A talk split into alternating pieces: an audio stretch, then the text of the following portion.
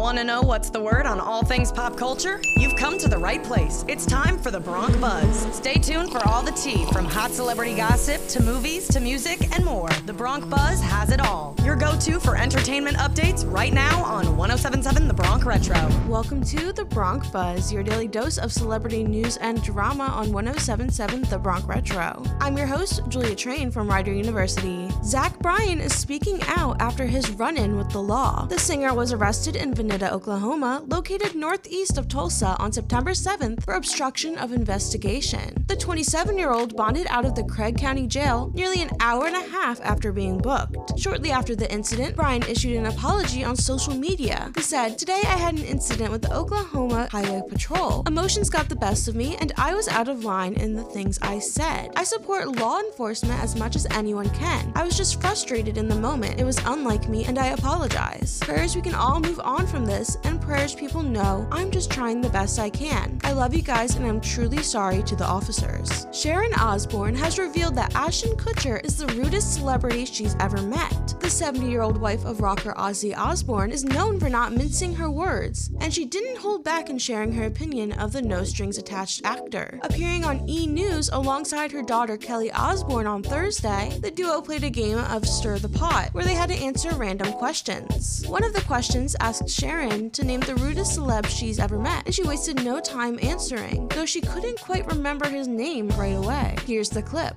Hey. Wow, okay. Oh, Here make we me feel bad. Okay. Oh, name the rudest celebrity you've ever oh, met. Oh, this is perfect for you, Sharon. the guy that's married to an actress and he used to do that 70s show. Oh, Ashton Kutcher? Yes. Really? Ashton Kutcher. Oh, rude, rude, rude, rude little boy. Okay, let's see. Okay. What's Kelly. next, Kelly? I was not prepared for that. I was not prepared for that either. rude. okay. Rude. Really? Yes. Dastardly little thing.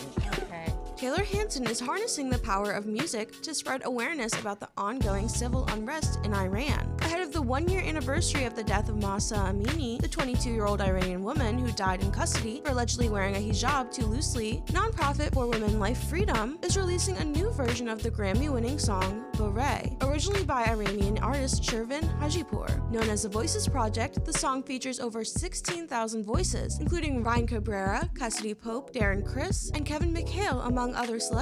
The song also features thousands of everyday people, each representing a peaceful political prisoner currently jailed in Iran. Hanson, who co-founded For Women Life Freedom and is best known as one third of the band Hanson with brothers Isaac and Zach, spoke with People magazine about the song, calling it a musical expression of a human rights call to action.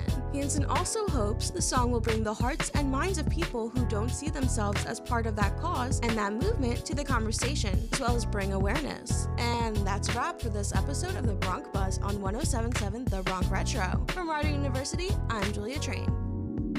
We hope that you've gotten your daily fill of movie, TV, music, pop culture news, and more. But if you've missed What's the Word with the Bronc Buzz, check out all entertainment reports on 1077thebronc.com slash Bronc Buzz. Now back to the classic hits of the 50s, 60s, 70s, 80s, and 90s on 1077 The Bronc Retro.